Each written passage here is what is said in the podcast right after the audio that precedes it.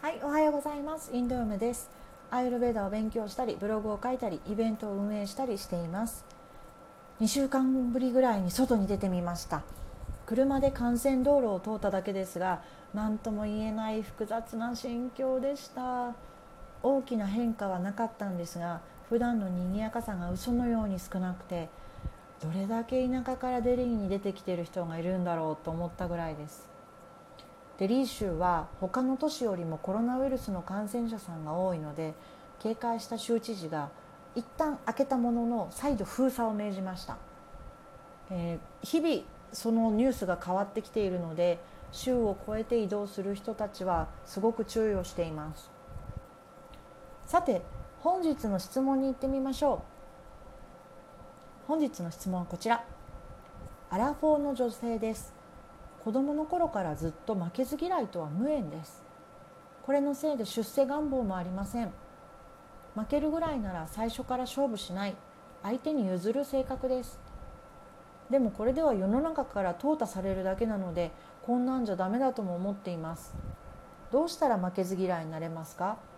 負けず嫌いとはイコールではないですが向上心も持てるようになりたいです。といただきました。一つ一つ質問をほどいていきましょう。なぜそう思うか自分に聞く必要があります。とお答えさせていただいたんですが今日はこの解説をしたいと思います。まず質問者さんは子供の頃からずっと負けず嫌いとは無縁です。これのせいで出世願望もありません。負けるぐらいなら最初から勝負しない。相手に譲る性格ですとあります。アイルベーダでは本来その人が持つ本質のことをプラクルティと呼びます。プラクルティは動作のバランスが取れている状態でもありまして反対に、えこの動作がとのバランスが取れていないとビクルティと呼びます。プラクルティのままいわゆる本質のまま大人になれるということはかなり珍しいです。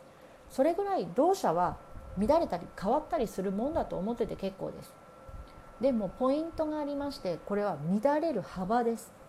プラスでもマイナスでも要するに変わりすぎるのがいけないんですね。ある一定の乱れは体が持っている自然治癒力でコントロールできます。これが一線を越えた時に体に症状として現れます。本質はどうやっても変わりません。しかし動作の割合は年齢や環境で変わってきます。それは年齢を重ねるという自然なものもあれば過剰なストレスや間違った食生活によるものもあるわけです。人間の体はもともと適応能力というものも持っています。これは異なるものが続いた時にそれに体が慣れようと変わっていくわけです。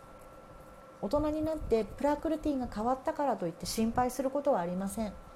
その時にきちんと自分に自分はハッピーか肉体的に問題はないかと自問自答してイエスなら大丈夫です。必ず自分に問いかけることを忘れないでください。私は質問者さんの過去の背景はわからないんですが今回解説しようと思ったのはこの部分です。負けるぐらいなら最初から勝負しない。相手に譲る性格です。ここの部分に引っかかりを感じたんですね。子どもの頃からの性格はおそらくそんなに変えることはできないでしょう。でもこれを悩みとしているならば今からの行動で未来は変えられます。負けず嫌いという言葉は確かに存在します。辞書によれば他人に負けることを嫌う勝ち気な性格という意味があります。どんなことよりも人より勝っていたいので自分が負けることを許せません。仕事でもプライベートでも関係なく人より優れていたいと思うのが負けず嫌いです。ネガティブな言い方に聞こえますけども向上心が高いとか常に自分の成長を望むという部分では負けず嫌いさんっていうのは悪いもんではないんですね。確かに物心ついた時に私たちは勝手に競争させられているかもしれません。勝つ負けるというのは本当に日常生活にありふれています。質問者さんはもしかしたら過去の思い出にもいろいろそういったことがあったのかもしれません。その時質問者さんが思ったのは負けるぐらいなら最初から勝負しない相手に譲るということだったんですね。実は勝ち負けということについてアイルベーダ的に考えると同じ意味というか言い悪いではないんです。勝ったらいい負けたら悪いということではありません。問題は度合いです。勝っても負けても実は経験値というポイントが入ります。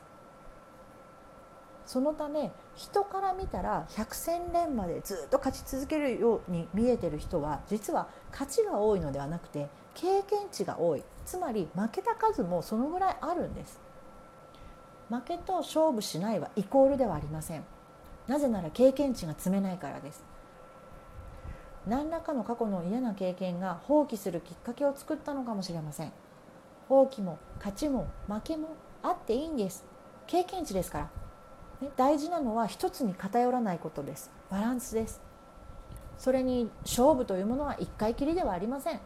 さらに勝つ相手とは誰でもない。自分との勝負です。向上心や目標に向かって行動する性質というのはピッタ優勢の方に多いです。バランスが取れている場合は向上心が高く目標のために行動できるまさに質問者さんが理想とする状態です。バータピッタカファは必ず皆さんが持っているものです。ですから質問者さんにも必ずこのピッタの性質というのはどこかにあるはずなんです。負けず嫌いの人は比較することが得意です。自分より上か下か違うところはどこかそういう分析力がある人です。そういう人は常に自分がどのぐらいのレベルなのか成長できるか何が足りないのか気になります。質問者さんがもしピッタ優勢でなかったとしても勝負についてもうこれ以上他の誰とも比較する必要はありません。何か勝負どころに例えばぶつかった時にこれは誰かとの勝負ではなくて自分との勝負だっていうふうに考えてみてください。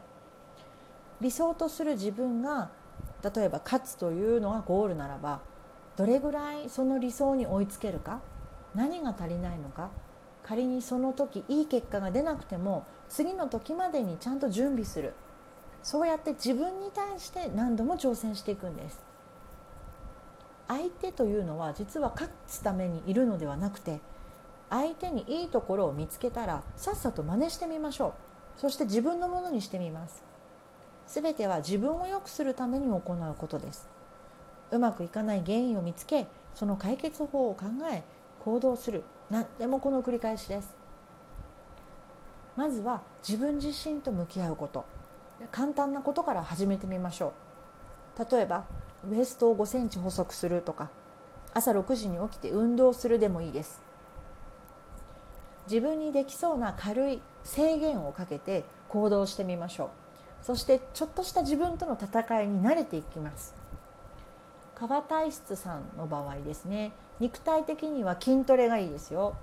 特に腹筋背筋を鍛えるなどそれから全身のトレーニングもおすすめです。でカファ体質さんによくあるのは便秘がちな部分です、えー、もし便秘がちなら消化不良で少し食べる量を減らしておかゆなど消化にいいものを食べていきましょう。まとめると勝ち負けは自分との戦いです。他の人とではありません。ということ。そして勝っても負けても経験値。負けは次へのチャンスと思ってください。そしてライバルは倒すためにいるのではなくていいところを吸収するためにいます。このブログでは質問者さんからの質問をアイルベーダ的に考えて悩みを解決しています。どんなことでも100%お答えしてますのでお気軽にお寄せください。それでは素敵な一日が過ごせますように。